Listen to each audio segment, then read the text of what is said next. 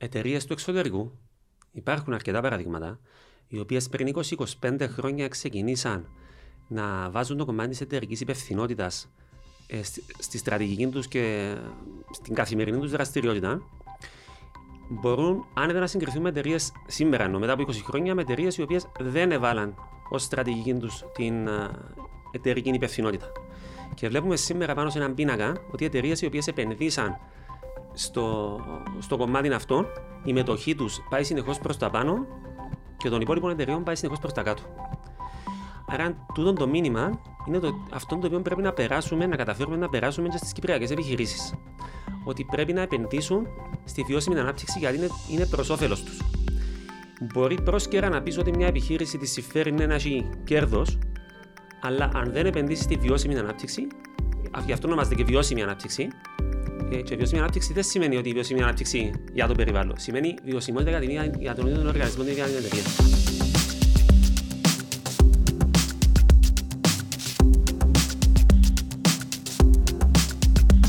Πολλές φορές πάει να κάνεις κάτι, να εισηγηθείς κάτι, πρέπει να το πω για του zero waste θέλει το κομμάτι. Και η, η απάντηση των, των προϊσταμένων σου ή ευρύτερα στο τι γίνεται μέσα στο, σε, σε έναν οργανισμό είναι και άλλοι το έκαναν Κατάλαβες; Ναι. Και στο εξωτερικό του έχουν. Και οι άλλοι το έκαναν. Ναι. Και όταν δεν το έκαμε κανένας, απλώς εμείς το σκεφτήκαμε να το κάνουμε. Ε, κάπου υπάρχει έτσι μια, ένα μούδιασμα στο ότι μα να πάει να κάνεις εσύ κάτι τέτοιο. Και όμως έκαναμε το και πετύχαμε το. Δηλαδή... Ε, ε, εν τω μεταξύ, κάτι τέτοιο που λέει, εφαρμόσαμε σε μια εταιρεία να μην πούμε ονόματα, γιατί mm-hmm. να το χρησιμοποιήσουμε το που συζητούμε τώρα μέσα στο podcast. Ε, φωνάξαν μας σε κάποια φάση και είπαν μας θέλουμε να κάνουμε κάτι σοβαρό για τα απόβλητα. Ήταν και με την εφαρμογή του πληρώνω στον πετό στην Αγκλαντζάν που έχουν παρουσία και αντιληφθήκαν ότι η εφαρμογή ευρύτερα του, του προγράμματος θα τους δημιουργούσε πολλά ψηλά κόστη σε σχέση με το παρελθόν. Mm-hmm. Και πήγαμε πίσω και είπαμε, OK, αν σκεφτούμε λίγο εκτός του κουθιού, ε, γιατί να μην πάμε να κάνουμε έναν εταιρικό πληρώνω στον πετό να προε... να... το οποίο θα μας προετοιμάσει ε, για την ώρα που να έρθει το πληρώνω στον πετό να το εφαρμόσουν οι Δήμοι. Και κάναμε το πράγμα ακριβώς. Δηλαδή ήρθε η εταιρεία. Ε, για το προσωπικό της. Για, για όλα τα facilities της. Είπε ότι εγώ έχω. Εντάξει, μεγάλος οργανισμός με πολλά καταστήματα ναι, ναι, κτλ. Ναι, ναι, ε, εγώ, εγώ θα κάνω να πληρώνω στον πετό δικό μου. το κάθε κατάστημα μου θα αγοράζει τις σακούλες που είναι εταιρεία του. Άρα θα υπομίζεται το κόστος του πληρώνω στον πετό directly. Μπράβο, και θα, θα, θα, οδηγήσω έτσι στην αύξηση της ανακύκλωσης, της κομποστοποίησης κτλ. Να ξέρεις ποιος είναι το department σου τώρα παραπάνω resources. Ναι, και, και, όχι, και το πιο responsible.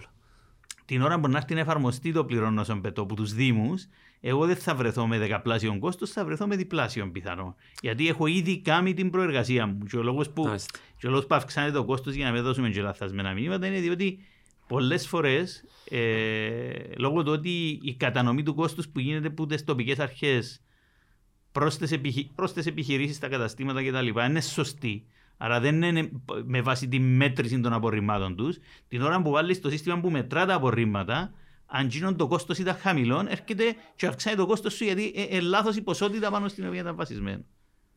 Είναι ακριβώς με το οποίο είπαμε ότι όταν είσαι ένα οργανισμό zero waste σαν τη ΣΥΤΑ, σημαίνει ότι αν ήμουν 100% waste, ο Δήμος ήταν να πιάνει τα ίδια λεφτά και να πετάσει τα ναι. εκατονταπλάσια πράγματα. Έπρεπε να έρθει ταμείο Δήμος Τροβολού και να σου κάνει την εισήγηση ότι όποιος οργανισμός γίνει zero waste, να το μειώσω κατά 50%. Ε... Όχι 100%. Ναι, ναι διότι περιλαμβάνει άλλα πράγματα. Μπράβο, όταν κάνεις το. Ε, αυτό σου λέω. Όταν κάνεις το πράγμα. Διασκήνητρο. Αφού του λέω ότι σε κάθε, σε κάθε, για κάθε οργανισμό που θα μειώνεις τα κίνητα, αν πιάνεις το 50%, συμφέρει. Ω ε, Δήμο. Αντιλαμβάνεσαι ότι το πληρώνω στον παιδό κάνει αυτόματα το πράγμα που λέει. Διότι πλέον μετρά την ποσότητα του καθενός και ναι. χρεώνει με ποσότητα. Άρα κάθε κιλό που μειώνεις, μειώνεται το κόστος σου για, το, για τα, τα, τέλη του Δήμου. Μπορεί να έχεις κάποιον άλλον κόστος για να διαχειριστείς το απόβλητο, αλλά μειώνεται αυτόματα. Κάναμε κάποτε παγιά μια μελέτη που δουλεύαμε με τον κλεκα mm-hmm. Ότι αν ήταν ένα απορριμματοφόρο γεμάτο πλαστικές μπουκάλε, στοιχίζει 22 cent η κάθε μπουκάλα για να την πετάξεις. Ε, ναι, διότι κουβαλάς αέρα. Δεν συμπιέζεται. Ναι, ναι, κουβαλάς αέρα. Ναι. Είναι, είναι το, το θέμα με, τα, με τη συσκευασία, ότι το βάρος είναι μεγάλο, αλλά έχει μεγάλο όγκο. Άρα πιάνει μεγάλο όγκο, Ακριβώς. έχει πολύ μεταφορικό Και κόστος να το κτλ. σκεφτείς, κτλ. πόσες μπουκάλες μπορούν να μπουν σε ένα απορριμματοφορό που δεν συμπιέζονται; Όχι, πολλά λίγες. Λίγες. Πολλά λίγες. Μα Πόσες- σκε- σκέψου- 22 είναι μια. Το κόστος της Σκέψου μπουκάλας; ότι το ρεύμα του PMD που είναι οι ελαφρύς συσκευασίες, που είναι οι πλαστικές οι μπουκάλες, τα νεκεδάκια κτλ.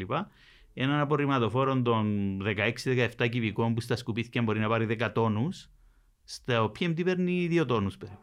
Άρα το έναν πέμπτον του βάρους. Ε, γνωρίζεις τα καλύτερα Άρα που είναι, είναι. άρα είναι το ένα, ένα, έναν πέμπτον, έναν πέμπτον ε, ε, σε βάρος, άρα είναι πολλές, πα- πολλές παραπάνω φορές είναι efficient η μεταφορά. Ε, Σκέφτου, κουράζεις μια μπουκάλα 10 cent. Το κόστος να κουράζεις την μπουκάλα σου 10 cent είναι. Αν πάεις να πιάσεις που το... Ναι, ναι. Λοιπόν, και πληρώνει 22 cent για να την πετάξεις. Ναι, ναι, κοίταξε. ναι. Και φυσικά υπάρχει και άλλη μεγάλη ε, παραδοξότητα, διότι είναι ο τρόπος που αντιλαμβανόμαστε το κόστος, γιατί θεωρούμε το άμεσο κόστος. Εκείνο που πάντα επιμένει να λέει ότι μα γιατί να κάνουμε διαχείριση αποβλήτων αφού κοστίζει. Κοστίζει, αλλά είναι γιατί δεν κάτσαμε καμιά φορά να μετρήσουμε ουσιαστικά το κόστος του να μην κάνουμε. Να μην προστατεύουμε το περιβάλλον, να μην διαχειριζόμαστε τα αποβλή- τα απόβλητα, το οποίο έχει πάρα πολλά συνεπαγόμενα κόστη τα οποία δεν τα λαμβάνουμε υπόψη. Ε, πάμε να κάνουμε την εισαγωγή Ξεκινήσω. μας όμως. Είμαστε ε, στην πορεία να κάνουμε την εισαγωγή μας. Έχω μαζί μου τον Θεοδούλο τον Μακριγιάννη, ε, φίλον εδώ και πολλά χρόνια. Ε, ο Θεόδουλος ε, είναι επικεφαλής εταιρικής κοινωνικής ευθύνης της ΣΥΤΑ τα τελευταία χρόνια. Αλλά πάμε και λίγο πίσω στο background του. Είναι, ξεκίνησε ως automobile engineer, μετά ε, ε, πρόσθεσε και έκαμε το mechanical engineering το degree του. Ε, έκαμε μεταπτυχιακά στη διαχείριση κινδύνου ε, και μετά από κάποια χρόνια στον ιδιωτικό τομέα σε μελετητικές εταιρείες και άλλες, ε, μπήκε στη ΣΥΤΑ ε, και σιγά σιγά μέσα από την ανέλυξη του στη ΣΥΤΑ ανάλαβε τον, τον ρόλο του επικεφαλής εταιρικής κοινωνικής ευθύνης στη ΣΥΤΑ. Θα τον αφήκω να μας πει ο, ο ίδιος λίγο παραπάνω έτσι, για το background του. Εγώ να σε καλωσορίσω, να σε ευχαριστήσω που είσαι μαζί μας και είμαι σίγουρος ότι να έχουμε μια πολλά ενδιαφέρουσα κουβέντα. Φίλε Κυριάκο, καταρχήν ευχαριστώ πάρα πολύ που με κάλεσες. Ε, Όντως είμαστε φίλοι χρόνια και κάναμε πολλές συζητήσεις μεταξύ μας. Αλλά έτσι ε, ευχαριστώ πολλά που, που δίνεις το βήμα σε ανθρώπους οι οποίοι νοιάζονται για το περιβάλλον έτσι να μπορούν να μιλήσουν λίγο πιο ελεύθερα ε, σε μια απλή και ωραία συζήτηση. Ε, τώρα ο Θεόδουλος ο Μακρυγιάννης ναι, όντως. Ε, ξεκίνησα έτσι με έναν πάθος για τα αυτοκίνητα και πήγα στην Αγγλία, ε, σπούδασα μηχανική αυτοκινήτων και management. Δυστυχώς ή ευτυχώς στην πορεία ε, δεν υπήρχε τότε πτυχίο automobile engineer. Και έτσι, επειδή ήθελα να αποκτήσω πτυχίο, ε, συνέχισα και κατέχ, ε, πήρα, Έκαμε στο mechanical. έκανα το mechanical engineer. Όταν τελείωσα το mechanical engineer, έτσι, ο περισσότερος κόσμος έτρεχε τότε να κάνει MBA. Όπως εγώ, εγώ είμαι πολύ Ναι. μηχανικός με MBA. Ήταν η εποχή τότε. Ήταν ναι. η εποχή του MBA. Ναι. Όταν τους είπα εγώ ότι δεν θέλω να κάνω MBA και θέλω να διαλέξω κάτι το οποίο θα έρθει στο μέλλον, μου είπαν, ξέρεις, τι πάεις να κάνεις. Ε, έψαξα ποια μεταπτυχιακά θα μπορούσα να κάνω από το mechanical engineer. Βγήκα 200-250, ξεκίνησα έσβηνα, έσβηνα και τελικά κατέληξα σε 3-4 τα οποία ήταν ενδιαφέροντα. Και κατέληξα τελικά να κάνω το risk management and safety technology που είναι η διαχείριση του κινδύνου και τεχνολογία της ασφάλειας. Ήταν πάρα πολύ ενδιαφέρον, ε, μεταπτυχιακό. Και ακολούθησα να τελειώσα, εκαλέσαμε μέσω του Πανεπιστημίου να πάω να δουλέψω στα δηληστήρια της Shell στην Αγγλία. Και εκεί ακριβώς ξεκίνησε και η εμπλοκή μου στο περιβάλλον. Όταν έκαναμε το μεταπτυχιακό ε, για την εκτίμηση του κινδύνου, ήταν ναι μεν. Είχε μέσα το κομμάτι του occupational health and safety, αλλά η διαφοροποίηση του συγκεκριμένου ήταν ότι έκαμε risk assessment, εκτίμηση κινδύνου και για την ασφάλεια και υγεία, αλλά και για το περιβάλλον. Και εξε, εξε, ξεκίνησα Άρα από... σε μια πετρελαϊκή εταιρεία. ε, Ακριβώς. Και καλέστηκα για να τους κάνω το, το Blending Services Management System πάνω στο, δεκα- στο ISO 14000 και να κάνουμε και τις εκτιμήσεις κινδύνων του Blending Plant το οποίο κατασκευάσαμε και τα καύσιμα της Ferrari στο συγκεκριμένο. Άρα ήρθε και το αυτοκίνητο μέσα. Ήρθε και το αυτοκίνητο μέσα. Δηλαδή, το ότι, το ότι πήγα και βλέπα πώς κατασκευάζουν τα λιπαντικά για τη φόρμουλα, πώς ε, τα καύσιμα κτλ. Έτυχε να γεμώσω εγώ συγκεκριμένα βα- βαρέγια τα οποία πήγαν και μπήκαν στη, στη φόρμουλα και χρησιμοποιηθήκαν. Ε, οπότε από εκεί ξεκίνησε έτσι, το, το ζωηρό ενδιαφέρον για το περιβάλλον. Όταν ήρθα στην Κύπρο, εργάστηκα σε μια εταιρεία παροχής συμβουλευτικών υπηρεσιών όπου έκαναμε ε, μελέτες περιβαλλοντικών επιπτώσεων ως επιτοπλίστων και μετά άνοιξε η θέση στη ΣΥΤΑ. Και πήγα το 2002 στη ΣΥΤΑ ως λειτουργός ασφάλειας και υγείας. Μέσα στο κομμάτι του, όταν πήγα στη ΣΥΤΑ το 2002, βρήκα εκτιμήσεις κινδύνων πάρα πολύ απλές. Δηλαδή, επίσκεψη σε ένα κτίριο ήταν ποιοτικές περισσότερο. Να γράφεις κάποια ευρήματα πάνω σε μια κόλλα.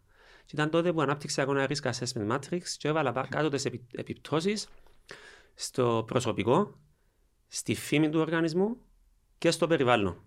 Και έτσι όλες οι εκτιμήσεις κινδύνων που γίνονται. Οι διάφορε μορφέ ρίσκου μπορεί να επηρεάσουν την επιχείρηση. Ακριβώς.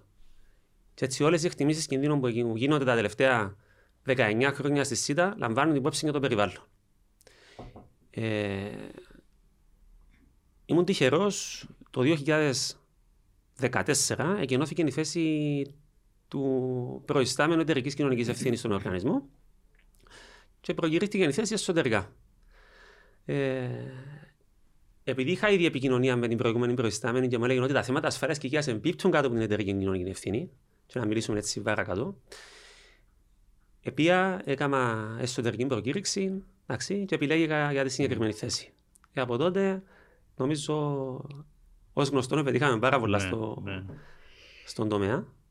Όντως, όντως. Και εντάξει, για μένα ε, θα έπρεπε ιδανικά ε, όλοι οι δημόσιοι και οι μη δημόσιοι οργανισμοί να αποτελούν παράδειγμα προς μίμηση για τους υπόλοιπους, για τον ιδιωτικό τομέα, γιατί υπάρχει και μια σημαντική διαφορά ότι ο ιδιωτικός τομέας σε μια ελεύθερη οικονομία παραδοσιακά το, για πάρα πολλά χρόνια το, το εταιρικό επιχειρήμα χτισμένο στη λογική profit, profit, profit, άρα με μεγάλη μετάβαση, ενώ οι οργανισμοί του δημόσιου και του ευρύτερου δημόσιου τομέα που έχουν έναν δημόσιο ρόλο και δεν έχουν και την πίεση, να θέλεις, του μετόχου που περιμένει τα κέρδη του κτλ., πραγματικά θα έπρεπε να, να συνεισφέρουν και να επενδύουν στο να δείξουν τον δρόμο και στους υπόλοιπους ε, για τα θέματα τούτα της, ε, της ασφάλειας και υγείας του προσωπικού, της πε, σωστής περιβαλλοντικής διαχείρισης κτλ. Ε, πρέπει να πω ότι η ΣΥΤΑ ξεχωρίζει, δυστυχώς ξεχωρίζει και με διαφορά γιατί οι υπόλοιποι σχεδόν δεν κάνουν τίποτε. Αυτή είναι η δική μου αίσθηση. Ε, και ήθελα πρώτα απ' όλα έτσι να, να, να δούμε γιατί ξεχωρίζει η ΣΥΤΑ. Πώς έγινε τούτη η μετάβαση, Σαφώς έχει να κάνει και με ανθρώπους σε θέσεις κλειδιά, έχει να κάνει και με τον Θεόδουλο, έχει να κάνει και κάποιους ανθρώπους στο Διοικητικό Συμβούλιο, με κάποιους στη Διεύθυνση κτλ. Θέλω, πέ μας για τον το ταξίδι της ΣΥΤΑ και γιατί ξεχωρίζει η ΣΥΤΑ. Ε, καταρχήν, η ΣΥΤΑ ξεχωρίζει γιατί πραγματικά είναι ένας οργανισμός που πάντα ξεχωρίζει. Ε, είτε μέσα από το κομμάτι, είτε αυτό το κομμάτι ονομάζεται περιβάλλον, είτε ασφάλεια και υγεία, είτε ονομάζεται ευημερία του προσωπικού, διότι η ΣΥΤΑ είναι πάντα δίπλα στην κοινωνία. Και ε, προσπαθεί πάντα να βρίσκει λύσεις και έτσι με την τεχνολογική υπεροχή την οποία έχει ο οργανισμός, την οποία συνεχώς αναβαθμίζει, ε, προσπαθεί πάντα να, είναι, να, να, να, να δείχνει στους άλλους το τι πρέπει να κάνουν. Η ΣΥΤΑ θέλει να είναι πρωτοπόρα και να είναι πάντα δίπλα στην κοινωνία. Και μέσα σε αυτό το πλαίσιο το οποίο ε, υπάρχει ως κουλτούρα στον οργανισμό, είναι, είναι για αυτό που χτίστηκαν όλα. Δεν ήρθε μια ημέρα ο Θεόδουλος στο κομμάτι της ασφάλειας και υγείας και να πει ότι Α, εντάξει, να αλλάξουμε το μοντέλο. Ε, βοηθήσαμε προς αυτήν την κατεύθυνση. Με τις με τις mm. γνώσεις και τις εμπειρίες που είχα. Ε, το κομμάτι της εταιρική κοινωνικής ευθύνης και της προστασίας του περιβάλλοντος, η ΣΥΤΑ τα τελευταία 15 τόσα χρόνια κάνει απολογισμό ε, εταιρικής υπευθυνότητας μέσα στην ετήσια έκθεση της. Κάτι το οποίο μπήκε τελευταίος ως υποχρεωτικό. Και εξαιρίστε. Ναι, και, ξε, και αυτό είναι το τραγικό στην Κύπρο. Ναι. Ότι πήραμε απόφαση να εξαιρέσουμε ναι. το δημόσιο και το ευρύτερο δημόσιο ναι. τομέα, ναι, ναι. έστω να είναι πάνω από 500 άτομα που λέει η Ευρωπαϊκή Οδηγία, να τον εξαιρέσουμε ενώ πρέπει να δείχνει τον δρόμο. Ακριβώς. Και τώρα που κάναμε κάποιες προσπάθειες μέσω του CSR Cyprus στο πώς να. Είναι αποφάση του Υπουργικού Συμβουλίου. Ξέρω το, μα, μα, μα πάει πίσω στο, στην έλλειψη, αν θέλεις. Και συζητήσαμε τώρα σε άλλες συζητήσεις που είχαμε και με άλλους ε, φιλοξενούμες ότι δεν είναι τυχαίο και δεν αφορά τη συγκεκριμένη κυβέρνηση, αφορά γενικά το δημόσιο τομέα στην Κύπρο και, και, και τους πολιτικούς και την πολιτική. Ότι επί της ουσίας δεν είναι προτεραιότητα το περιβάλλον, όπως δεν είναι και η κοινωνική ευθύνη των επιχειρήσεων, γι' αυτό και έχουμε και τούτου του είδους τα αποτελέσματα. Ή αν θέλεις, πολλές φορές λέμε, Μα το ένα ναι γίνεται, το άλλο ναι γίνεται, το τύπο περιβάλλοντος έτσι, γιατί δεν είναι αργών και Όλα έχουν να κάνουν με το ότι σε πολιτικό επίπεδο δεν είναι προτεραιότητα το περιβάλλον. Και τούτη η ρύθμιση. Είμαστε στα πρόθυρα, όπως καλά θα ξέρεις, αλλάξει η οδηγία να πάει στα 250 άτομα. Ε, και εμείς εξαιρέσαμε τους μεγάλους οργανισμούς που έπρεπε να δείχνουν τον δρόμο και φύγαμε το μόνο στον ιδιωτικό τομέα. Εντάξει. Ε, δεν σημαίνει όμως ότι οι μεγάλοι οργανισμοί δεν κάνουν αυτά τα οποία ναι, πρέπει ναι, να γίνονται. Ε, ναι, η ΣΥΤΑ κάνει. Ε, το ε, τραγικό ότι δεν κάνουν αρκετοί από τους άλλους σχεδόν τίποτα. Ναι.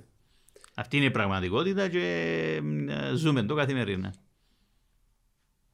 Στη ΣΥΤΑ νιώθουμε ότι είμαστε στην καρδιά των πολιτών. Και επειδή νιώθουμε ακριβώς αυτό το πράγμα, νιώθουμε και την ευθύνη ότι πρέπει να προσφέρουμε πίσω στην κοινωνία. Και ε, ε, ε, με αυτήν την φιλοσοφία που, που εργαζόμαστε και παλεύουμε καθημερινά. Φυσικά η, η βαθύτερη έννοια της βιωσιμότητας και της κοινωνικής ευθύνης, όπως ξέρεις επίσης πολύ καλά, πάει και πολλά πέραν από το να επιστρέψεις πίσω κάτω στην κοινωνία. Αν θέλεις, αρχίζει λίγο ανάποδα. Λειτουργώ υπεύθυνα έτσι ώστε να περιορίζω τα impacts μου στην κοινωνία και μετά να μπορώ να προσφέρω γιατί και εκείνο είναι κομμάτι, αλλά πώς πόσο υπεύθυνα λειτουργώ. Οπότε θέλω να μου αναπτύξεις έτσι λίγο τι, τι είναι για σένα η βιωσιμότητα των οργανισμών και η εταιρική κοινωνική ευθύνη. Εντάξει, όπως είπες, η υπευθυνότητα είναι το πιο σημαντικό. Και εμείς είμαστε και λέμε ότι ε, εταιρική κοινωνική ευθύνη για τη ΣΥΤΑ είναι το πόσο υπεύθυνα λειτουργούμε ως οργανισμός σε σχέση με όλους όσους επηρεάζουμε. Και όταν λέμε όλους όσους επηρεάζουμε, είτε τα εξωτερικά ενδιαφερόμενα μέρη, είτε τα εσωτερικά ενδιαφερόμενα μέρη. Ε, ένας, είναι, είναι πάρα πολύ σημαντικό ε, το κομμάτι, εντάξει, επειδή με, πάμε τώρα στο κομμάτι της βιωσιμότητας και στο ESG, το οποίο ακούμε τελευταίως ε, αρκετά. Ε, ναι, που εμείς ναι. ξέρουμε το στον τομέα. Το environmental social ναι, governance. Απλά για κάποιους είναι καινούριο γιατί προέκυψε σαν υποχρέωση, regulatory requirement κτλ. Αλλά ναι. είναι η βιωσιμότητα επί της Όταν είναι η βιωσιμότητα. Ε, και όταν ακούμε ότι εντάξει τώρα εκείνο που προέχει είναι το περιβάλλον, εγώ λέω ότι αυτό που προέχει είναι το, η, το governance. Διότι μέσω... ε, το ένα αναφέρει το άλλο. Μπράβο.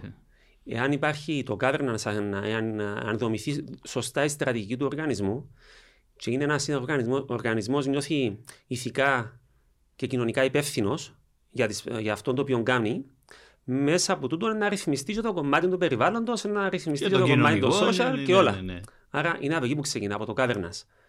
Και έτσι αυτό λέω ότι εμείς ό,τι κάνουμε είχαμε την υποστήριξη της διεύθυνσης μας ε, συνεχώς πάνω, στο, πάνω στον τομέα. Πάμε να βάλουμε μια βίδα όμως σε τον που είπες τώρα, που είσαι μηχανολόγο, η ναι. οποία να κάνει twist λίγο τα πράγματα. Η ΣΥΤΑ είναι ε, ένας δημόσιος, είναι δημόσιο οργανισμός, ο οποίος ε, εντάξει, μπήκε ο ανταγωνισμός, ε, έχει αλλάξει αν θέλει και η φιλοσοφία, γιατί όντως πλέον δεν είναι ο οργανισμός που κάθεται και ό,τι θέλει να γίνει, διότι υπάρχει ε, ο ανταγωνισμός και η πίεση, αλλά η βίδα που να γυρίσουμε είναι πάρ' το τούτο στον ιδιωτικό τομέα. Σε μια επιχείρηση στον ιδιωτικό τομέα, μεγάλη, μεσαία κτλ. Η οποία ε, στόχο έχει να παράξει ίσεν μέχρι σήμερα, έτσι είναι η, η, η ουσία, να παράξει πλούτον για τους uh, shareholders, τους ιδιοκτήτες.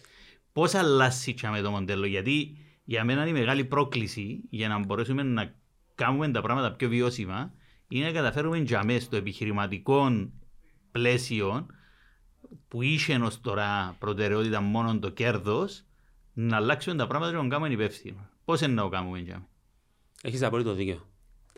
Ε,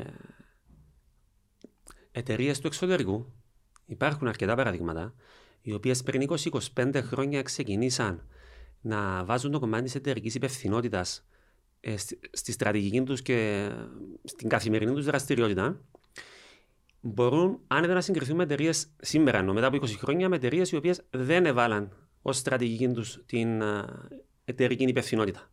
Και βλέπουμε σήμερα πάνω σε έναν πίνακα ότι οι εταιρείες οι οποίες επενδύσαν στο, στο κομμάτι αυτό, η μετοχή τους πάει συνεχώς προς τα πάνω και των υπόλοιπων εταιρεών πάει συνεχώς προς τα κάτω. Άρα, τούτο το μήνυμα είναι το, αυτό το οποίο πρέπει να περάσουμε, να καταφέρουμε να περάσουμε και στις κυπριακές επιχειρήσεις. Ότι πρέπει να επενδύσουν στη βιώσιμη ανάπτυξη γιατί είναι, είναι προς όφελος τους. Μπορεί πρόσκαιρα να πεις ότι μια επιχείρηση της συμφέρει να έχει κέρδος, αλλά αν δεν επενδύσει στη βιώσιμη ανάπτυξη, γι' αυτό ονομάζεται και βιώσιμη ανάπτυξη. Ε, και βιώσιμη ανάπτυξη δεν σημαίνει ότι η βιώσιμη ανάπτυξη για το περιβάλλον. Σημαίνει βιωσιμότητα για, την, για τον ίδιο οργανισμό, την ίδια εταιρεία. Είναι τούτο που πρέπει να κατανοήσουν. Και είναι πολύ σημαντικό ότι μέσα ε, είναι αυτή η προσπάθεια που έγινε και μέσα από το CSR Cyprus. Ε, Φυσικά η, η, μεγάλη πρόκληση και η μεγάλη δυσκολία σε τούτον, γιατί σαφώς συμφωνούμε ότι πρέπει να γίνει τούτη μετάβαση στην, στο mindset, στην αντίληψη είναι ότι για να έχουμε μέλλον πρέπει να πιένουν όλα καλά, όχι μόνο η επιχείρησή μας. Και ε, απλά παρενθετικά θα πω έτσι έναν, ε, μια ρίση που έτυχε να ακούσω στην πρώτη μου δουλειά όταν ήρθα στην Κύπρο από έναν μεγάλο επιχειρηματία, όχι που τον ίδιο, αλλά γιατί είχε ήδη ε, ο άνθρωπος είχε συγχωρηθεί, αλλά είχε, έλεγε πάντα ότι για να πιένουν οι εταιρείες μας καλά πρέπει να είναι ο τόπος καλά. Δηλαδή, τι, τι θα γίνει π.χ. αν η επιχείρηση πάει καλά, και όλα οι Ρώσοι σου καταστρέφονται. Το περιβάλλον, το έναν, κοινωνικά ο κόσμος κτλ. Όμως η αλήθεια είναι ότι στο επιχειρηματικό το μοντέλο και εμένα πάντα τον προβλημάτιζε με πάρα πολλά μέχρι που ξεκίνησα έτσι στα, σχεδόν στα 50 μου να, να κατωθώ σε διδακτορικό για τον το πράγμα. Η αλλαγή της επιχειρηματικής ε, φιλοσοφίας που θα μας οδηγήσει σε βιώσιμα μοντέλα. Και δυστυχώς επειδή το παράθυρο ευκαιρίας που έχουμε για το περιβάλλον ε, που είναι κρίσιμο είναι μικρό. Άρα, ξέρεις, καμιά φορά ρωτούμε, εντάξει, ξέρεις, υπάρχουν κοινές μικρές καινούργιες επιχειρήσεις χτισμένες σε βιώσιμα μοντέλα και λέω εξαιρετικά. Αλλά δεν έχουμε χρόνο να περιμένουμε να κλείσουν τον κύκλο τους οι φυστάμενες και να, να, να είναι πρωταγωνιστές τούτες. Πρέπει να δούμε να μπορούμε μες φυστάμενες. Ο μεγάλος προβληματισμός είναι ότι όλων το υλικό, όλες οι πρώτες ύλες και κυρίως οι άνθρωποι που χτίζουν τους οργανισμούς και γίνονται διευθυντές των οργανισμών τελικά, ακόμα είναι trained από τα business schools σε μεγάλο βαθμό και τα άλλα σχολεία του, του κόσμου στη λογική είναι ότι profit, profit, profit. Και εδώ είναι μεγάλο εμπόδιο. Τα τελευταία, τα τελευταία χρόνια οι επιχειρήσεις ξεκινήσαν έτσι να βλέπουν πιο ουσιαστικά τα θέματα εταιρικής κοινωνικής ευθύνης, παρόλο που συγχύζουν το κομμάτι της εταιρικής κοινωνικής ευθύνης, εν τούτης, σιγά σιγά με τις εκπαιδεύσεις που γίνονται γίνεται αντιληπτό. Ε, ένα κομμάτι πολύ σημαντικό για τη βιώσιμη ανάπτυξη είναι η ανάλυση ουσιαστικότητας. Το λεγόμενο materiality analysis. Το οποίο ρωτάς, ουσιαστικά, ρωτάς βασικά τους, όλους τους stakeholders εσωτερικά και εξωτερικά πώς θα, πώς θα έβλεπαν ήδη την επιχείρηση πάνω σε ένα βιώσιμο μοντέλο ανάπτυξης.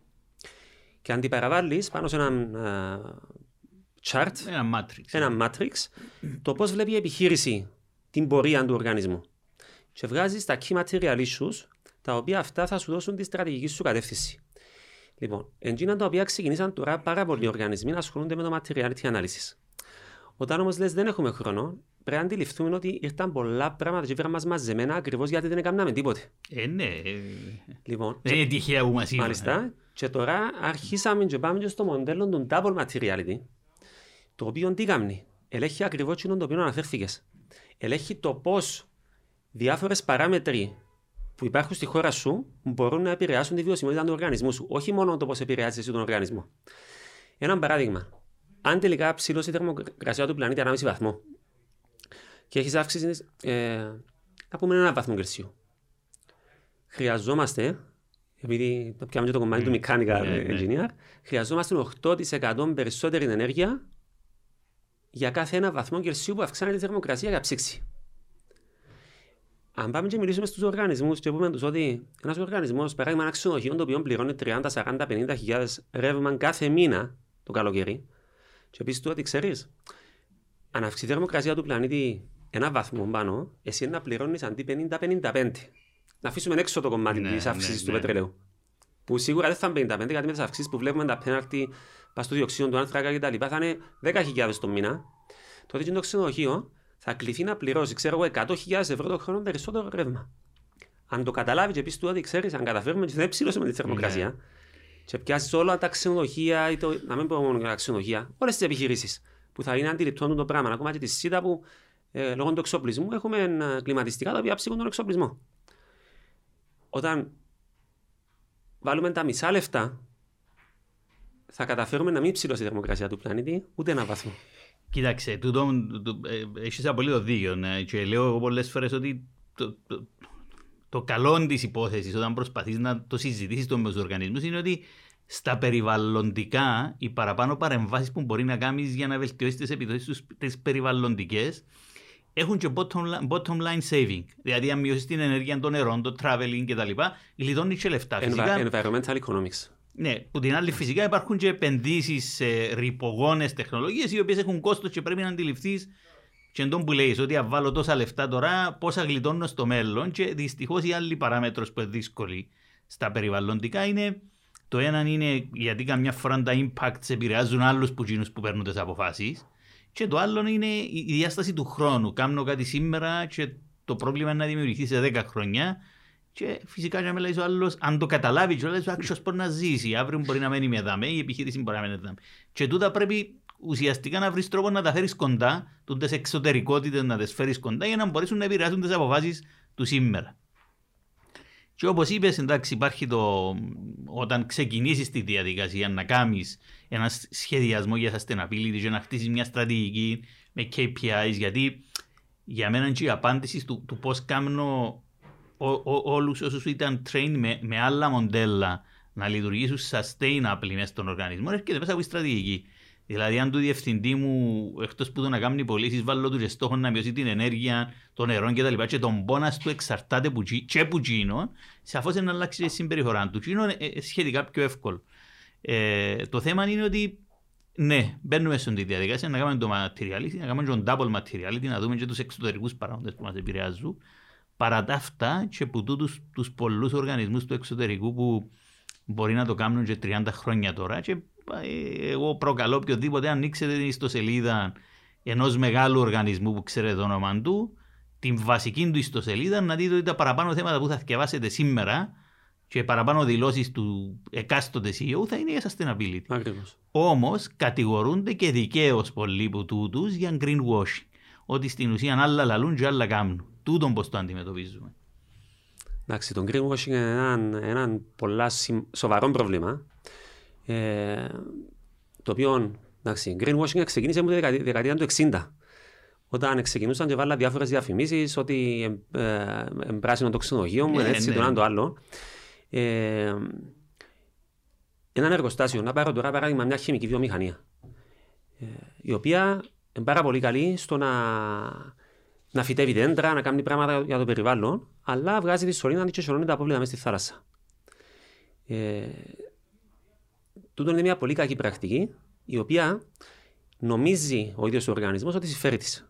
Γιατί όταν το συμφέρει της οικονομικά, παρά να διαχειριστεί τα απόβλητα της, να, να, τα πετάξει. να τα πετάξει και να φυτεύει δέντρα.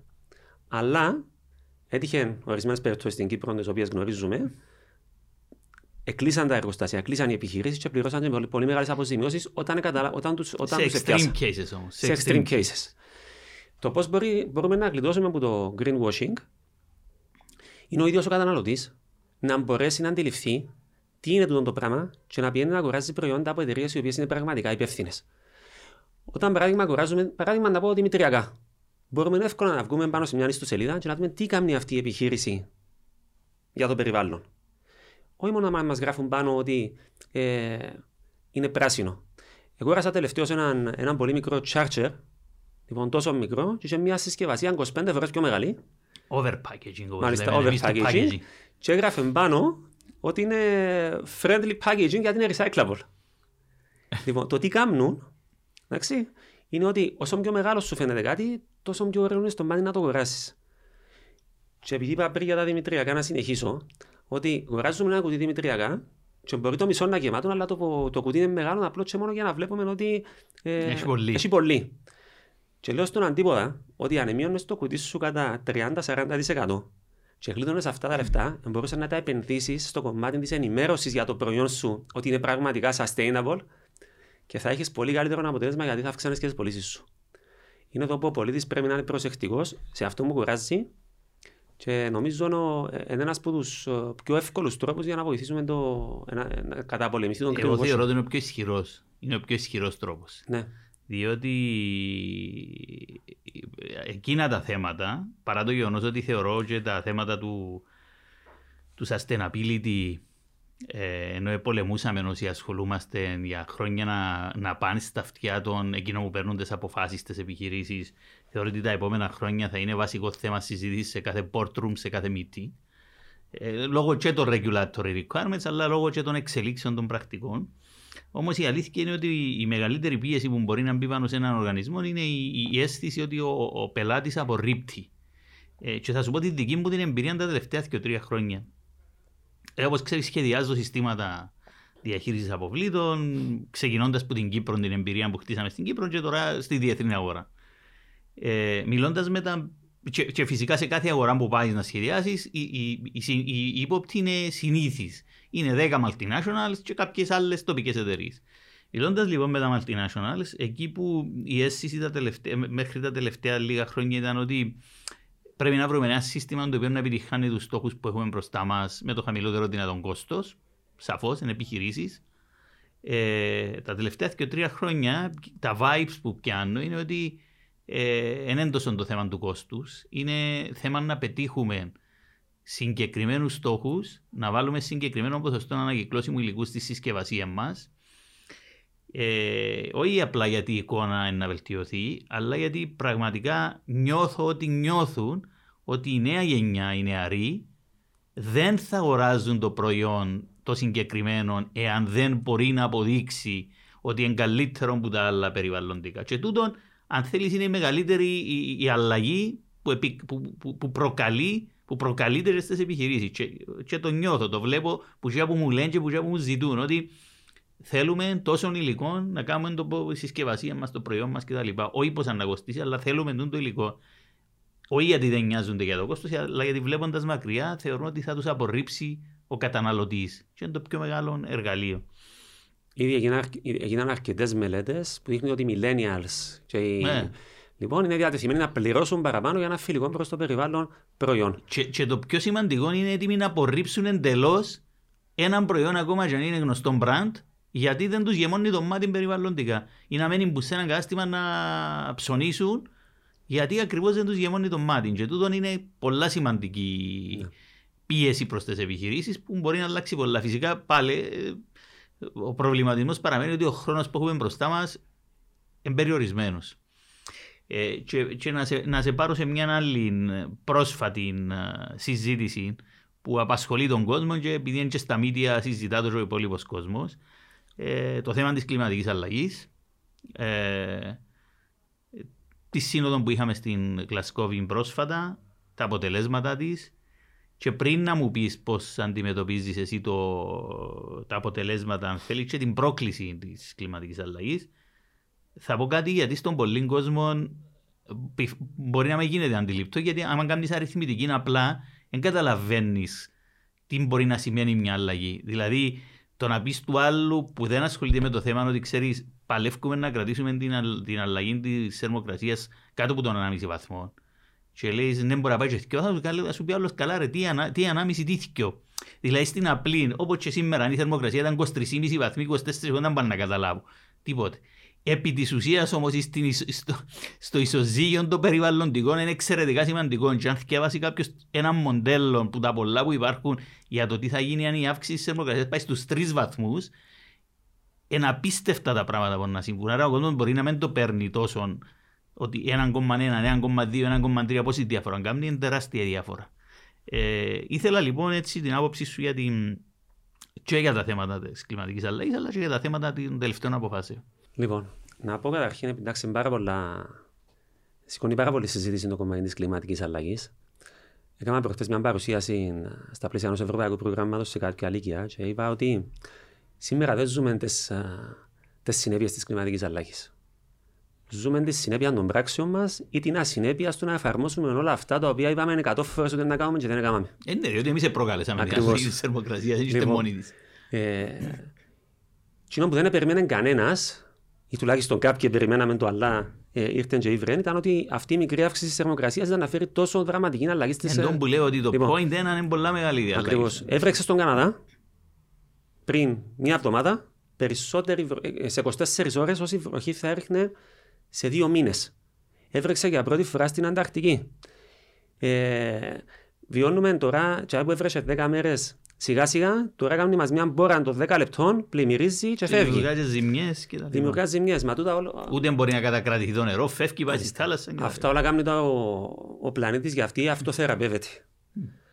Όταν το, η δεκαετία, όταν το, χι- δεκαετία λέω, όταν το 1800 είχαμε 280 parts per million CO2 στην ατμόσφαιρα και σήμερα μέσα στο 430, τα 280 parts per million που υπήρχαν, υπήρχαν για να υπάρχει ένα ισοζύγιο. Το, το διοξείδιο του άνθρακα δεν είναι κακό. Είναι καλό να δεν είχαμε διοξείδιο του άνθρακα τα 280 parts per million, θα ήμασταν ένας παγωμένος πλανήτης. Γι' αυτό, ε, αλλά ε, ε, παραγόταν από φυσικές διαδικασίες, από τα ζώα, από τα ηφαίστεια, από τις πυρκαγιές, τις φυσικές κτλ. Ε, καταφέραμε εμείς το 280, πήγαμε το στο 430 και βλέπουμε τώρα και ζούμε ε, αυτήν την, ε, τη δραματική αλλαγή. Την οποία ε, δεν ξέρω πού θα σταματήσει.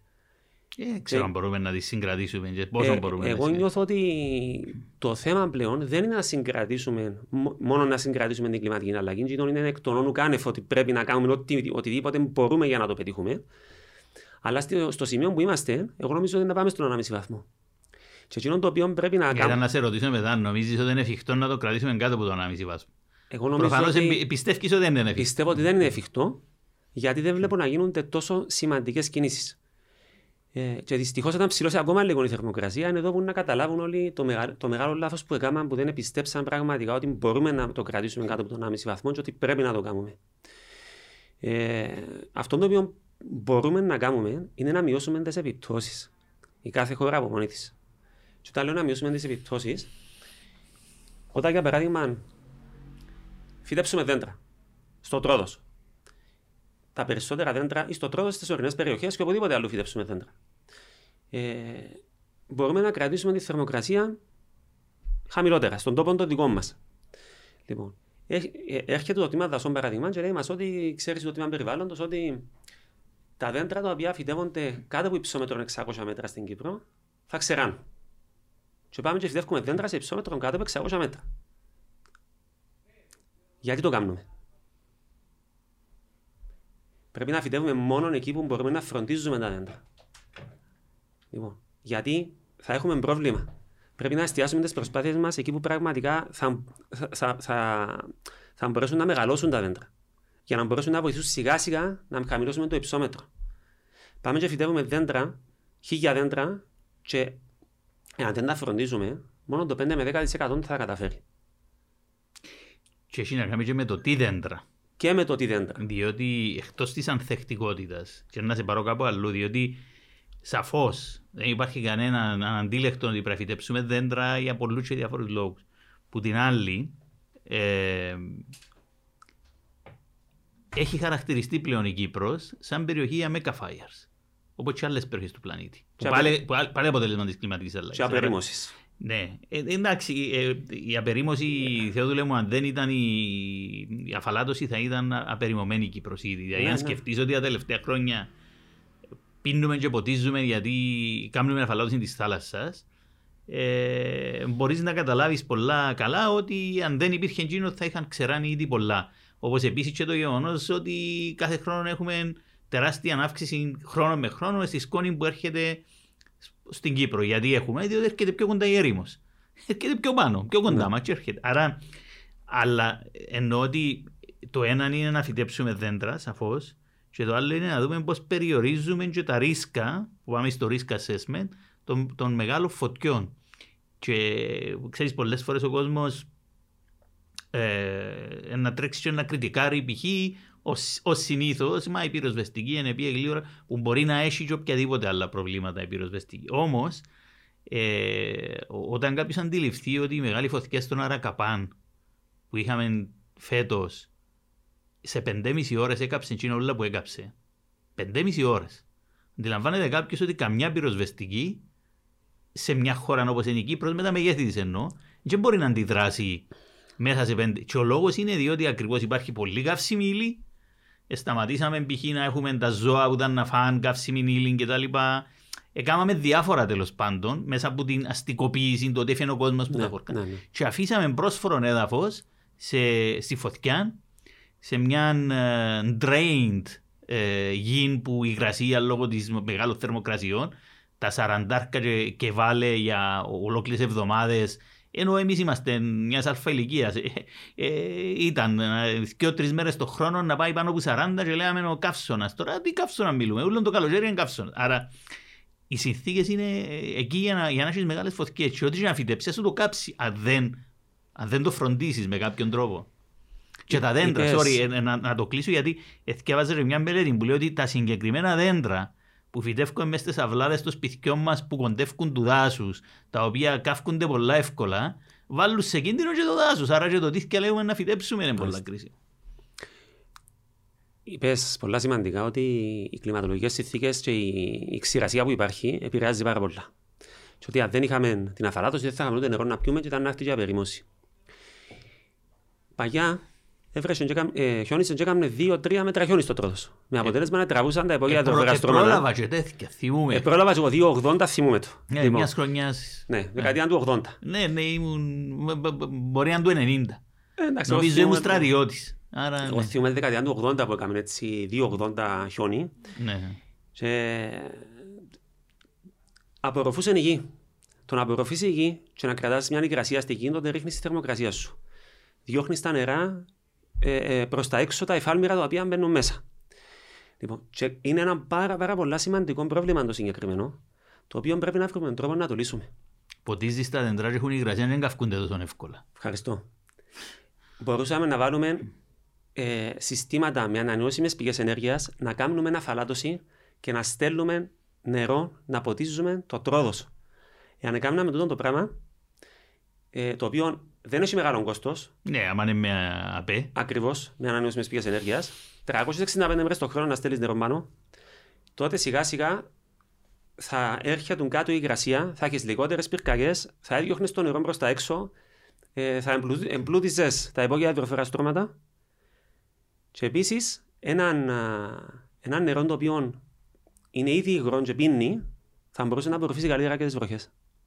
Ε, όντως, ε, ε, που λέμε ότι τα πράγματα πρέπει να τα βάλεις σε μια, ε, έναν πιο μακροπρόθεσμο φαγό και να πεις πού μας παίρνει τούτο να δεν κάνουμε κάτι. Ακριβώς. Και να φέρεις ακριβώς τσίνα τα impacts μπροστά για να πεις ότι ξέρεις, όπως έλεγες προηγουμένως, ότι ξέρεις, αν δεν το κάνω τούτα, αν δεν επενδύσω σήμερα τούτα, σε τόσο χρόνο να έχω τούτο το πρόβλημα. Τελευταία ε, διάβαζα έναν άρθρο πολύ ενδιαφέρον.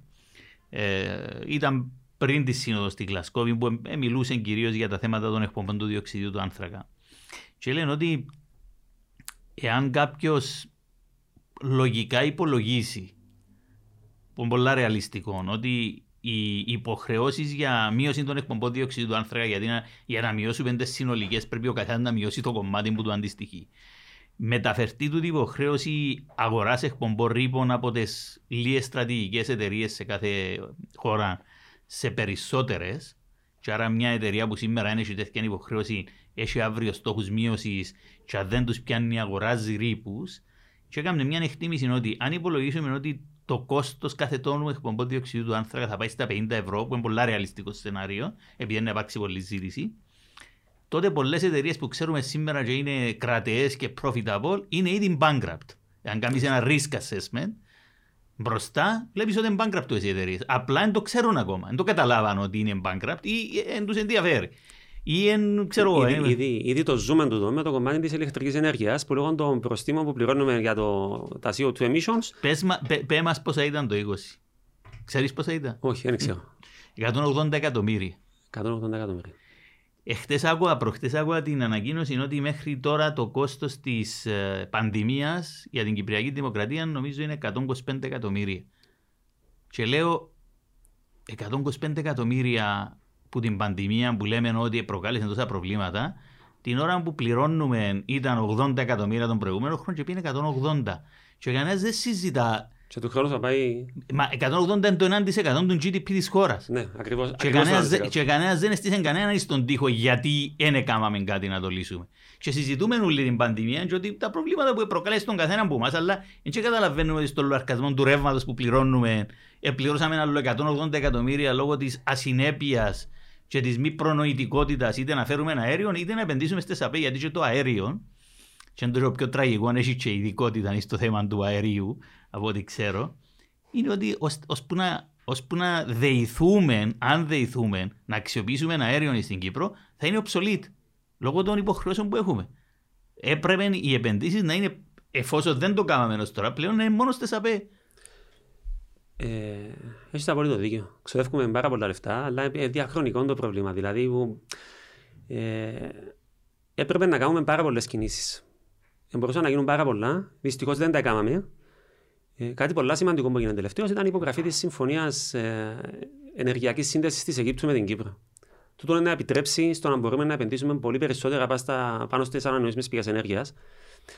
Γιατί δυστυχώς το σύστημα σήμερα, όπως δουλεύει στην Κύπρο, επειδή είμαστε πάρα πολύ κλειστός χώρος, δεν μπορούμε να περάξουμε όσες ε, απεθελούμε, ε, ιδιαίτερα το βράδυ, γιατί έχουμε πρόβλημα.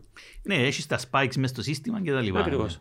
Ε, οπότε ελπι, ε, ελπίζω ότι με τούτη την, την πορεία που θα ακολουθηθεί να μπορέσουμε να, να κάνουμε επιτέλους τα οποία απαιτούνται για να γίνουμε ένας ε, πράσινος τόπος. Ε, γιατί με, με 2 δισεκατομμύρια θα μπορούσαμε να κάνουμε την Κύπρο ήδη ε, απεξαρτικοποιημένη που, τα, που το πετρέλαιο. Ε, έχουμε 1,5 δις που το Ταμείο Ανάκαμψης να το χρησιμοποιήσουμε σωστά. Αλλά πολύ φοβούμαι ότι φυσικά ένα από τα καλά της Ευρωπαϊκής Ένωσης δεν σε αφήνει να λασκάρεις πολλά. Αλλά αν πραγματικά είχαμε πλάνο και αξιοποιούσαμε τα λεφτά όπως θα μπορούσαμε, διότι είμαστε μια μικρή ε, οικονομία, θα μπορούσαμε να κάνουμε θαύματα. Και φυσικά η διασύνδεση, όπως λέει, είναι πολύ σημαντική. Αλλά από την άλλη υπάρχουν και πάρα πολλά που μπορείς να κάνεις τοπικά. Μπορεί ακόμα να μην μας επιτρέπει η τεχνολογία με την έννοια των μπαταριών κτλ. να φυλάξουμε ενέργεια. Αλλά σαφώς θα μπορούσαμε να κάνουμε άλλες μορφές φύλαξης ενέργειας όπως είναι η άντληση νερού από τη θάλασσα, υδροηλεκτρική, υδροηλεκτρική κτλ. Ναι. Υπάρχουν λύσεις. Νομίζω το πρόβλημα μας είναι το όραμα και, και, και, η απόφαση ότι ναι, είμαστε σε ένα μοντέλο το οποίο δεν πάει που ποτέ, άρα πρέπει να αλλάξουμε το μοντέλο. Εδώ θέλω να πω κάτι. Ε, Δυστυχώς στην Κύπρο πρέπει. Έχουμε, έχουμε έτσι λίγο αυτο, αυτολύπηση. Πρέπει να καταφέρουμε να ξεβγενήσουμε τους εαυτούς μας. Πρέπει να πούμε πραγματικά ότι μπορούμε να πετύχουμε πολλά. Δεν πρέπει να περιμένουμε να, να τα κάνουν άλλοι και να έρθουμε να, να ακολουθήσουμε. Ε, και αν νομίζει κάποιος ότι δεν γίνεται το πράγμα, να κοιτάξουμε τώρα πριν τρεις εβδομάδες που η ΣΥΤΑ έγινε το πιο γρήγορο δίκτυο κινητής ναι, ναι, ναι, στην Ευρώπη. Ναι. Λοιπόν, το οποίο είναι ένα τεράστιο επίτευγμα για όλη την Κύπρο. Δεν είναι για τη ΣΥΤΑ. Είναι για όλη την Κύπρο γιατί πλέον χρησιμοποιούν την Κύπρο ως παράδειγμα ότι να κατάφερε η Κύπρο να έχει το πιο γρήγορο δίκτυο η ΣΥΤΑ κινητής τηλεφωνίας. Λοιπόν, οπότε μες στα μυαλά μας, όσες φορές πάμε να κάνουμε κάτι, πολλές φορές ακούμε, ακούμε απόψεις του στυλ και οι άλλοι το έκαναν, που ξανάγινε το πράγμα. Ε, Ακριβώς εντάμε που πρέπει να αλλάξουμε τη φιλοσοφία μας και να σκεφτούμε ότι μπορούμε να το κάνουμε. Μπορούμε εμείς να, είμαστε, ε, να κάνουμε την αλλαγή που απαιτείται για όλα τα θέματα. Και να ξεκινήσουμε να πούμε ναι, ας γίνουμε η πρώτη χώρα ε, της Μεσογείου που να είμαστε πράσινοι. Α κάνουμε. Ε, να μειώσουμε τις επιπτώσεις της κλιματικής αλλαγής. Μπορούμε να το κάνουμε στη χώρα μας. Ε, φέρνεις με που ξεκινήσαμε τώρα και ήταν να σε ρωτήσω, διότι ε, εντάξει, εγώ όπως ξέρεις είναι τα απόβλητα κυρίως η, η δουλειά μου στο περιβάλλον, οπότε θέλω να μας εξηγήσεις τα τελευταία χρόνια βραβεύκεται η ΣΥΤΑ για το Zero Waste, ε, να μας το εξηγήσεις και κυρίως να μας εξηγήσεις πώς γίνεται στην Κύπρο το Zero Waste, γιατί σίγουρα είναι διαφορετικό να κάνεις Zero Waste στη Γερμανία, στην Ολλανδία κτλ. Λόγω του ότι έχουν και τις υποδομές διαχείρισης, αν δεν είναι ανακύκλωση, είναι η ανάκτηση ενέργειας κτλ. κτλ. Πώς γίνεται στην Κύπρο, πώς το πετυχάνει, επιτυχάνεις η ΣΥΤΑ. Η ΣΥΤΑ επέτυχε το για πρώτη φορά το 2016 με ποσοστό, ποσοστό ανακύκλωσης ή επαναχρησιμοποίησης των αποβλήτων της 95,5%. Ήταν ένα τεράστιο επιτεύγμα αν πούμε ότι στην Κύπρο είμαστε σήμερα γύρω στο 18% με 20% ανακύκλωση η Ευρώπη έθεσε στόχο στο 2020 να είναι στο 30% και δεν τον επέτυχε. Και η ΣΥΤΑ επέτυχε το, το 2016 να πιάσει το zero waste, δηλαδή μηδενικά απόλυτα στις χωματερές. Πώς το έκαναμε, όπως είχα πει και στην ε, προηγουμένως, ε, η ΣΥΤΑ έχει 15 χρόνια που κάνει απολογισμό εταιρικής υπευθυνότητας. Και μέσα σε αυτόν τον απολογισμό ε, μετρούσαμε ε, διάφορες παραμέτρους όπως και τα απόβλητα, την κατανάλωση ενέργειας, νερού κτλ ο οργανισμός έκανε κάτω διαδικασίες. Έβαλε διαδικασίες σε όλα τα τμήματα ότι οποιασδήποτε ροές αποβλήτων έχει ο οργανισμός πρέπει να πηγαίνουν για διαχείριση στις κεντρικές αποθήκες του οργανισμού, στις κατατόπους αποθήκες και να πηγαίνουν μαζί με τους μέσω των συμβεβλημένων ε, συστημάτων και ανακυκλωτών που υπάρχουν με τον οργανισμό για ανακύκλωση. Ε, Πώς μπορεί να το πετύχει ένας οργανισμός, Πρέπει πρώτα να καταφέρει να, να πιστέψει ο ίδιος ότι μπορεί να το κάνει. Θυμάμαι πάντα φέρνω ένα παράδειγμα, ένα κομματήριο στη Λεμεσό. Ε, αν θυμούμε το όνομα του είδα πολλά χρόνια, Gold νομίζω να το πω, αν θυμούμε αν είναι έτσι, ε, που κατα, κατάφερε και έπιασε μια βράβευση για το κομμάτι της ε, διαχείρισης των αποβλήτων. Ένα κομματήριο. Και μου πώς το κατάφερε. Μα πόσο δύσκολο είναι τις λάκες που βγάζει, παράδειγμα, ή τα κουτιά που ανοίγει τις βαφές, ε, να τις διαχειρίζεται σωστά. Να βάλει στην ανακύκλωση. Μάλιστα. Ή να έχει έναν κομποστοποιητή να διαχειρίζεται οργανικά ναι. απόβλητα. Δηλαδή, μπορούμε εύκολα να το κάνουμε. Διάφορες επιχειρήσεις. Φτάνει να το πιστέψουμε. Και εδώ όμως που ίσως χρειάζεται και βοήθεια και από τις ε, τοπικές αρχές, οι οποίες να έρθουν να πούν παράδειγμα όταν επιτυχάνει ένας οργανισμός, σαν η ΣΥΤΑ τώρα, φέτος επιτύχαμε το πιο ψηλό ποσοστό 97,55%. Ε, αντιλαμβάνεστε ότι όταν στέλνεις τι κομματερέ 97,55% πιο λίγα απόβλητα από ό,τι θα έστελνες, έχει όφελος. Το κόστος που δημιουργείς είναι αντίστοιχα μειωμένο. Ακριβώς. Άρα θα μπορούσε να πει, ε, παράδειγμα, λέω ένας ε, Δήμος στον οποίο υπάρχει ΣΥΤΑ, ότι εγώ έρχομαι σε σου κάνω έκπτωση 50% γιατί είσαι zero waste. Και να πει, να ανακοινώσει ότι οποιοδήποτε οργανισμός μέσα στο Δήμο μου γίνει zero waste, εγώ θα του κάνω έκπτωση 50% στα σκύβαλα αυτόματα κερδίζουν και οι δύο. Βάζεις και το κίνητρο για να μειωθούν τα απόβλητα και το κίνητρο το οικονομικό. Αλλά το μεγαλύτερο κίνητρο είναι ότι έναν απόβλητο, όταν το θάψουμε, παράγει 20 φορές διοξείδιο του άνθρακα περισσότερο παρά να το, το διαχειριστείς στην ανακύκλωση. Και τα πρέπει να καταλάβουν οι οργανισμοί ότι η αύξηση της θερμοκρασίας, εκτός από τα όλα τα οποία ζούμε με την κλιματική αλλαγή, έχει και κόστος στις τσέπες τους λόγω της θέρμανσης και της ψήξη. Ε, τούτον παίρνει μας πρώτα απ' όλα στο θέμα ότι ο καθένας που μας το μικρό λιθαράκι που μπορεί να βάλει ε, όταν το προσθέσουμε όλα μαζί κάνουν μεγάλη διαφορά όπως είπες δηλαδή ο κάθε τόνος, οι εκπομπές τους αν το διαχειριστούμε και τα λοιπά το είναι το ένα και το δεύτερο που ανέφερες ουσιαστικά τον, το flexibility ε, η ευελιξία στο να έρθει η τοπική αρχή να αναγνωρίσει το όφελος και την προσπάθεια και να το ανταμείψει και να το ανταμείψει όχι χαριστικά αλλά λόγω της μείωσης του κόστους που δημιουργεί. Αν θέλεις οδηγεί μας σε κάτι που συζητούσαμε πάρα πολλά χρόνια. Εντάξει εμείς της ανακύκλωσης ε, εγώ το είχα ας πούμε το 2005 όταν ξεκινούσαμε την Green Dot το Pay As You Throw να το κάνουμε αλλά πήρε μας το 2021 να καταφέρει κάποιος να το κάνει και ευτυχώς που επήρε την πρωτοβουλία ο Δήμος Αγλαντζέρ και έκαμε το. Φυσικά τώρα μπαίνει νομοθετική ρύθμιση, υπάρχει χρηματοδότηση κτλ. κτλ αλλά κάποιος έπρεπε να ξεκινήσει. Και προχτές είχε μια παρουσίαση για την κυκλική οικονομία το τμήμα περιβάλλοντος και είδα τα τελευταία αποτελέσματα γιατί είχαμε συνεργαστεί με την Αγλαντζάν, σχεδιάσαμε το σύστημα, τρέξαμε το κτλ. Αλλά δεν είχα δει τα τελευταία αποτελέσματα. Και ανακοινώθηκαν προχτές στην ημερίδα που τον Δήμο Αγλαντζά ότι και από την Green Dot ότι η αύξηση της ανακύκλωσης στην Αγλαντζάν μετά την εφαρμογή του πληρώνω στον πετό από την 1η Πρώτη του 2021 είναι 57%. Ε, εξαιρετικό. Και, ναι, εξαιρετικό. Και ε, δεν είναι τυχαίο, είναι εκείνα που βρίσκουμε στη, ακόμα πιο ψηλά που, που, που βρίσκουμε στη βιβλιογραφία. Ε, που μιλούν για 25-30% αύξηση στην ανακύκλωση μόλις το εφαρμόσεις, ένα ακόμα καλύτερο. Διότι προφανώς και τα οικονομικά εργαλεία δουλεύουν καλά στην Κύπρο και φάνηκε και με τις σακούλας στις υπεραγορές. και τώρα με το πληρώνω σαν πετώ ότι τα οικονομικά εργαλεία δουλεύουν. Ε, Όμως το, το, κρίσιμο είναι ότι τούτο που ψάχνεις εσύ που λέει ναι, ναι, πρέπει να έχω τούτο το αντιστάθμισμα ε, που με την εφαρμογή του πληρώνω όσον πετών αυτομάτω. Δηλαδή πληρώνεις τα ανάμειχτα που πετάς μόνο, άρα οτιδήποτε διαχειρίζεσαι δεν το πληρώνεις άμεσα ε, και προφανώς μειώνοντας τα ανάμειχτα, μειώνεται το κόστος σου. Άρα άμεσα έχεις την επιβράβευση χωρίς να χρειαστεί να κάνεις πολλές συζητήσεις, γιατί είναι χτισμένο μέσα στο μοντέλο ότι ναι, αφού δημιουργώ λιγότερο κόστος, πρέπει να πληρώνω λιγότερο το λογαριασμό. Εδώ να πω ότι το, το να πάει ένας οργανισμός σε zero waste έχει πάρα πολλά ωφέλη. Δεν είναι μόνο το κομμάτι του, Ε, Ένας οργανισμός για να πάει στο zero waste έχει πάρα πολλά ωφέλη. Δεν είναι μόνο το κομμάτι του ότι ε, μειώνει τα απόβλητα του, το ότι δεν έχουμε διοξείδιο του άνθρακα. Αλλά για να πάει στο zero waste, ακολουθάς μια διαδικασία μέσα στον οργανισμό, η οποία σε αναγκάζει εισαγωγικά να ψάξεις να βρεις όλες τις διαδικασίες και να τις βελτιώσεις. Και μέσα από τη συγκεκριμένη βελτίωση των διαδικασιών, πετυχαίνεις και βελτίωση των υπόλοιπων διαδικασιών του οργανισμού. Και κουλτούρας. Και κουλτούρας, αλλά βελτιώνεις γενικά τις διαδικασίες σου, όχι μόνο τη διαδικασία ανακύκλωση, με αποτέλεσμα έχεις περισσότερο κέρδος. Ε, ε, Πολλές φορές λέμε ότι πάεις σε ένα μαγαζί και γεμάτο χάμι, πράγματα δεν. ξέρεις, δεν μπορείς να δουλέψεις. Και λες ότι ας γυρίσεις το μαγαζί, πόσο πιο παραγωγικός θα ναι. γίνει.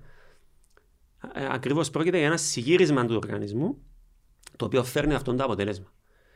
Και εντάξει, πάρα πολλά... Ίσως, ε, τώρα που σε ακούω, ίσως, ίσως θα ήταν βοηθητικό επειδή κάμνει τους από κάμνη σίτα. Και μεγάλος οργανισμός, ενώ και έχει τα κανάλια για να επικοινωνήσει, που μπορεί να το κάνετε, ε, μπορεί να μην το είδα εγώ, αλλά να, να, να, να γίνει σε κάποια φάση τούτη επικοινωνία ε, σε monetary terms. Δηλαδή να πει η ΣΥΤΑ ότι ξέρεις, η ΣΥΤΑ εφαρμόζοντας τα προγράμματα εταιρικής υπευθυνότητας έχει καταφέρει να μειώσει το κόστος της που τούτον το θέμα κατά τόσο της εκατό. Και τούτο σημαίνει τόσες εκατοντάδες χιλιάδες κτλ.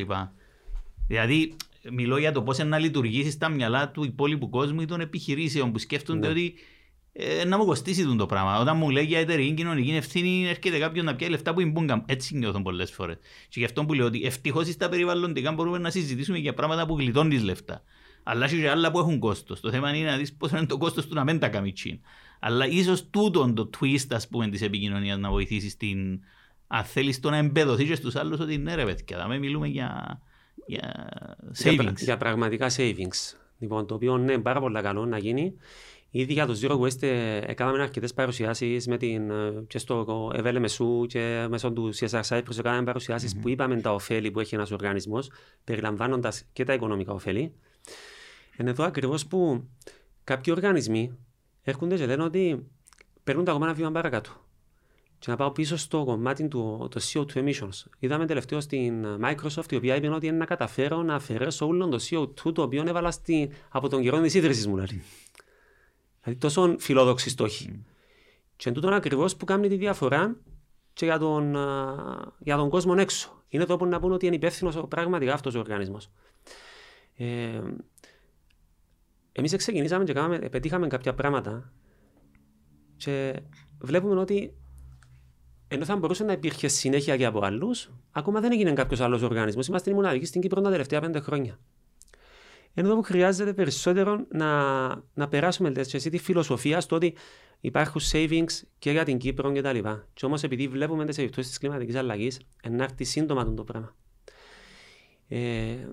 Ξέρεις όμως ε, ε, το πρόβλημα με την κλιματική αλλαγή είναι ε, ότι ο καθένας έχει τον μικρό κόσμο του είναι όπως το βάτραχο, η ιστορία του βάτραχου που αν τον υβράζεις σιγά σιγά μέσα στο νερό με ναι, ναι, ναι, σούπα, ναι. αν τον βάλεις απότομα να πεταχθεί. Ε, σιγά σιγά που έρχεται. Δηλαδή, ε, το είχα ξαναβεί σε διάφορα φορά, αλλά ε, προετοιμαζόμενος για κάποιες ε, παρουσιάσεις που είχα να κάνω και έβλεπα για παράδειγμα την, το ότι η Τζακάρτα μια πρωτεύουσα 11 εκατομμυρίων, είναι η πρώτη πόλη που θα εγκαταλειφθεί λόγω της κλιματικής αλλαγής. Ψηλώνει η στάθμη του νερού 25 εκατοστά το χρόνο. Έχει ανέβει 2,5 μέτρα τα τελευταία 10 χρόνια. Λόγω της, του ναι, τόπου ναι. που είναι της μορφολογίας. Και λέει δεν υπάρχει τρόπος να σταματήσει. Σύντομα θα εγκαταλειφθεί. 11 εκατομμύρια άνθρωποι θα εγκαταλείψουν την πόλη τους και θα πάνε να χτίσουν αλλού. Δεν το καταλαβαίνουμε τούτο γιατί δεν έδαμε κοντά, δεν λέμε σώσει η Λάρνακα κτλ. Εν κάπου αλλού μακριά και καταλαβαίνουμε ότι το ένα σύστημα είναι. Ίσως συνηθίσαμε το, το, το, το, σύστημα. Ε, συνηθίσαμε το γιατί. Παγιά που δεν υπήρχαν τόσα κανάλια, τόσες τηλεοράσει, δεν υπήρχε τηλεοράση. Άκουες παράδειγμα ότι πέθανε ένας που δυστύχημα, και άγγιζες πραγματικά. Άκουες ότι έγινε ένας πόλεμος, και άγγιζες γιατί δεν έφτανε κοντά σου τόσο πληροφορήση. Τώρα έχουμε καθημερινά βομβαρδισμό πληροφόρησης για όλα τα κακά του κόσμου που δεν ειδήσει. Με αποτέλεσμα, εβάλαμε έναν ένα, ένα μπλοκ μπροστά μας και κόφουμε τα. Όχι μόνο ένα τούτο, φίλτρο. Τούτο ονομάζεται γνωστική πολυφασία. Και τον επηρεάζει, γιατί εγώ ε, ε, μελέτησα το σε, στο κομμάτι τη περιβαλλοντική συμπεριφορά, και γιατί δεν αλλάσουν εύκολα οι περιβαλλοντικές συμπεριφορές. Και ένας από του λόγους είναι η γνωστική πολυφασία, λέει. Έρχονται τόσες πληροφορίες και κάποιες που τούτες αντικρουόμενες Όταν για παράδειγμα ακούεις τους ηγέτες, τον Biden, τον Johnson, να μιλούν για την κλιματική αλλαγή, αλλά ακούεις τον Τραμπ λίγο καιρό να λέει τούτα όλα μπελάρες. Είναι κάποτε λέει εγκρίον, κάποτε ζέστη, έτσι είναι ο καιρός. Δημιουργάται η αμφιβολία στο μυαλό σου. Κάποιοι λένε έτσι, κάποιοι λένε άλλος πώς. Άρα είναι ξεκάθαρο ότι τούν το πράγμα είναι κρίση. Είδαμε το δυστυχώς και, στα- και στην, α, στην τελευταία σύνοδο την COP26. Είδαμε πραγματικά ότι ε, άφησε μας μια γλυκόπικρη γεύση. Η γλυκόπικρη γεύση είναι γιατί ήταν πολύ σημαντικό ότι 200, 200 χώρες συμφωνήσαν ότι πρέπει να μειώσουμε τις εκπομπές διοξιδίου του άνθρακα. Άλλες 104 νομίζω χώρες είπαν να μειώσουμε τις εκπομπές μεθανίου. Αλλά σε κάποιες χώρες οι οποίες ακόμα δεν συμφωνούν. Ε, Όπως να αναφερθώ στην Κίνα, στη Ρωσία κτλ. Οι οποίες ε, Έχουμε ένα άλλο και να πρέπει να κλείσουμε τώρα με Ναι. τούτο, αλλά έχουμε ένα άλλο θέμα. Δαμε και εντύπωση που βλέπεις να, να, να, να γίνεται καθημερινά. Υπάρχει ο κόσμος ο οποίος ε, αναπτύχθηκε και σε, τού- για να κάνει την ανάπτυξη του έχει επιβαρύνει δραματικά το περιβάλλον και μιλώ για ο δυτικό κυρίως κόσμος. Και υ- υπάρχει ο υπόλοιπος κόσμος που είναι και τεράστιες, τεράστιοι όγκοι πληθυσμού, η Ινδία, η Κίνα, η Ρωσία στο πάθο. Οι οποίοι λένε καλά, τώρα μπορώ να αναπτυχθώ εγώ. Θέλεις να μην το κάνω τη στιγμή που έκαμε σούλα και που έκαμε εσύ. Και πραγματικά παίζει του ο ανταγωνισμός ότι άφησε με και εμένα να αναπτυχθώ, ναι, αλλά να αναπτυχθείς και εσύ, εμείς να πάμε όλοι μαζί περίπατον. Άρα πρέπει να βρούμε τον balance σε τούτο. Κοινό που ήταν να πω είναι ότι εσύ σημαίνει ότι η Κίνα δεν κάνει ενέργειες. Εξού και κάνει τις μεγαλύτερες επενδύσεις Μα σε, νομίζω θα σε κάνει, φωτοβολταϊκά θα πάρκα. κάνει τις μυαλύτερες ενέργειες εκεί. Τες κάνει, τες κάνει ήδη, τες κάνει μεγαλύτερες επενδύσεις σε Διότι φωτοβολταϊκά έχει και- πάρκα. και έχει άμεσα το πρόβλημα είναι η ίδια. Ακριβώς, Το, διότι έχει το άμεσα νερό το πρόβλημα πρόβλημα. αέρα, ποιότητας αέρα, ναι, μπορούν ναι, να ναι. ζήσουν κτλ. Δεν σημαίνει ότι εσύ συμφωνώ. Πολλές φορές φοβούνται τη δέσμευση και δεν συμφωνούν. Δεν είναι ακριβώς το ότι δεν θα κάνουν μέτρα. Και ήταν να πω ότι πρέπει να αντιληφθούμε όλοι ότι όποιος μας λέει ότι ένα, ένα χελιδόνι δεν φέρνει την άνοιξη, εμείς πρέπει να κάνουμε όσο μεγαλύτερη προσπάθεια γίνεται για να αποδείξουμε ότι είμαστε ο κόκκος της ζάχαρης μέσα στο σκέτο των καφέ που κάνουμε τη διαφορά. Ωραίο. Ωραίο. Με τούτο να κλείσουμε, να σε ευχαριστήσω Θεοδούλε, ήταν πολλά ενδιαφέρουσα η κουβέντα, όπως πάντα. Οι κουβέντες μας είναι ενδιαφέρουσες. Ελπίζω και οι που μπορούν να μας ακούσουν να το απολαύσουν αντίστοιχα. Ε, και να είσαι καλά, ευχαριστώ πολύ που ήσουν μαζί μου. Εγώ ευχαριστώ πάρα πολλά Κυριακό και είμαι πολλά ευχαριστημένος και χαρούμενος που ήρθα να κάνουμε αυτή την κουβέντα και να κάνουμε και πολλές άλλες γιατί ε, έχουν νομίζω ουσία. Να είσαι καλά και καλή συνέχεια. Ευχαριστώ πολύ.